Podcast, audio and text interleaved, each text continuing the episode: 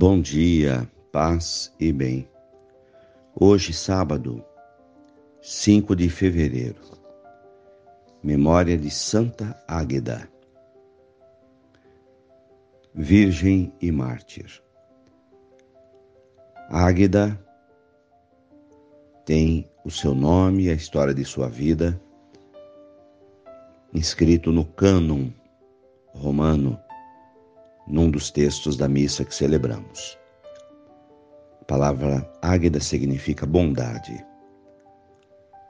Ela é da Itália, viveu no terceiro século da era cristã, tinha voto de virgindade e ainda adolescente foi perseguida pelo Império Romano junto com os demais cristãos e para não renegar a sua fé, acabou sendo presa e morta. No tempo do imperador Décio, no ano 251. O Senhor esteja convosco, Ele está no meio de nós. Evangelho de Jesus Cristo, segundo Marcos, capítulo 6, versículos 30 a 34. Os apóstolos se reuniram com Jesus e contaram tudo o que haviam feito e ensinado. Ele lhes disse: Vinde sozinhos para um lugar deserto. Descansem um pouco.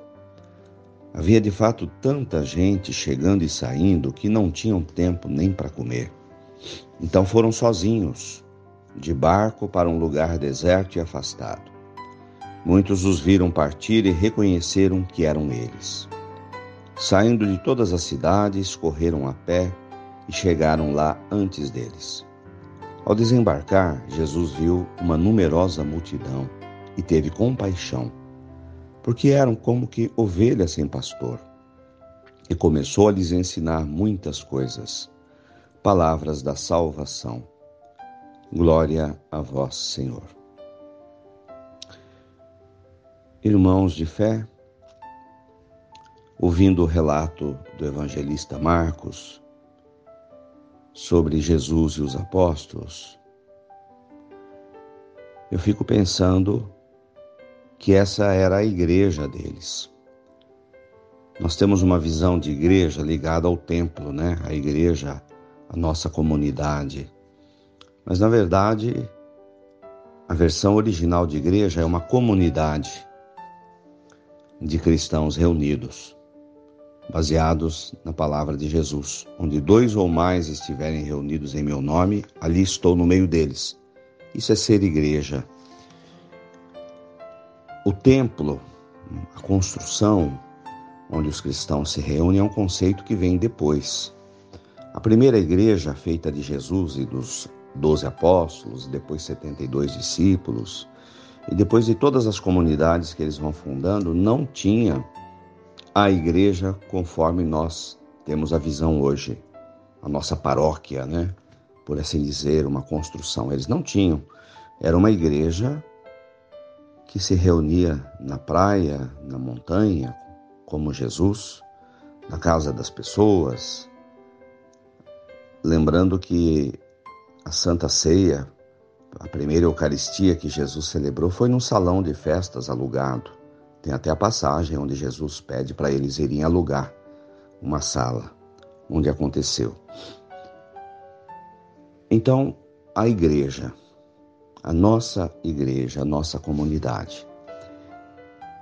Então, diz aqui o texto que era tanta gente chegando e saindo da igreja de Jesus, ou seja, do grupo dos apóstolos, que eles muitas vezes não tinham nem tempo para descansar e se alimentar.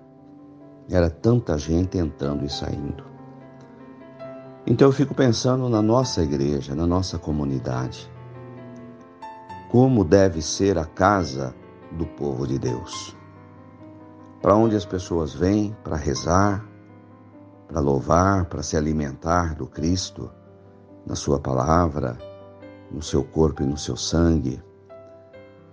Para onde a gente vai para se encontrar uma casa de irmãos, uma casa de amigos, uma casa de festa, mas também uma casa que acolha as pessoas nas suas necessidades. Era tanta gente que vinham procurá-los. E Jesus tinha compaixão, porque eram que como que ovelhas sem pastor. Como construir, queridos, na nossa comunidade, uma igreja baseada na primeira igreja de Jesus. Como ter a nossa comunidade como uma casa de acolhida ao povo de Deus. Como ter compaixão, como sentir compaixão das pessoas que nos procuram, que nos buscam, nas suas enfermidades, nas suas necessidades, da alimentação, na sua necessidade do alimento da fé. É uma responsabilidade que é de cada um de nós, de cada vez mais tornar a nossa comunidade uma igreja com a cara de Jesus, com a cara dos apóstolos, um lugar de acolhida do povo de Deus. Louvado seja nosso Senhor Jesus Cristo, para sempre seja louvado. Ave Maria, cheia de graças, o Senhor é convosco. Bendita sois vós entre as mulheres, bendito é o fruto do vosso ventre, Jesus. Santa Maria, Mãe de Deus, rogai por nós, pecadores, agora e na hora de nossa morte. Amém. Dai-nos a bênção, a Mãe querida, Nossa Senhora de Aparecida. Fiquem com Deus e tenham um bom dia. Mantenhamos acesa a chama da nossa fé. Abraço fraterno.